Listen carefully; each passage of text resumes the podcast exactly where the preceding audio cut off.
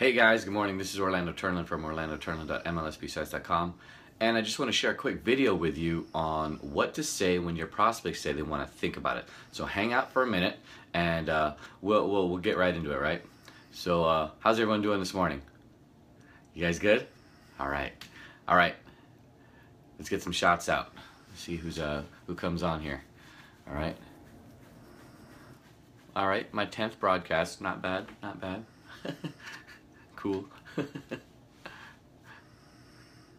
okay. Well, you know what? These guys can catch the replay, right? All right, cool. So um, I'm just going to share with you guys a couple things on what to say to your prospects when they want to think about it. So here's the scenario. You just finished your presentation, right? And you go in for the close and you say, hey, you know what? So are you ready to get started? And they say, well, you know what? Uh, yeah, let me think about it. So when so let's back up for a second. When they say they've got to think about it, right?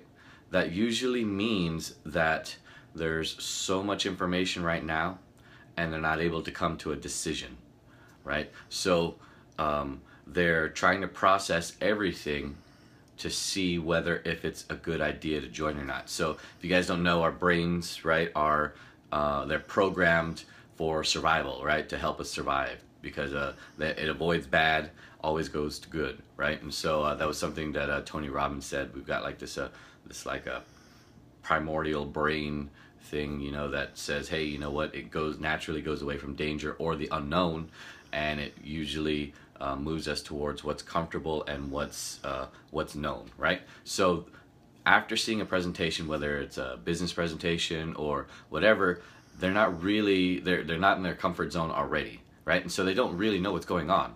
And so your your job, right? Your job is to get them to come to a decision, right? That's really what we're doing. We're just professional decision getters, right? And so we're we're we're telling them, hey, you know what? You can either go or you can't go. You can come with us or you can't come with us, right? So you just kind of make it easy for them by presenting, you know, uh, the situation for what it is. So when they say you want to think about it, right?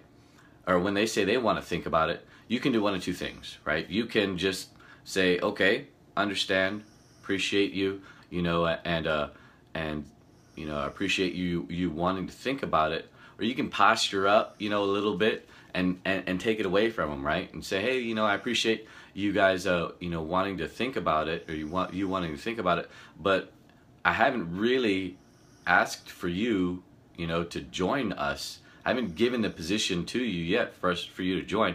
I just I'm asking you, hey, you know what? Do you like it? Is this something that you think you can see yourself doing?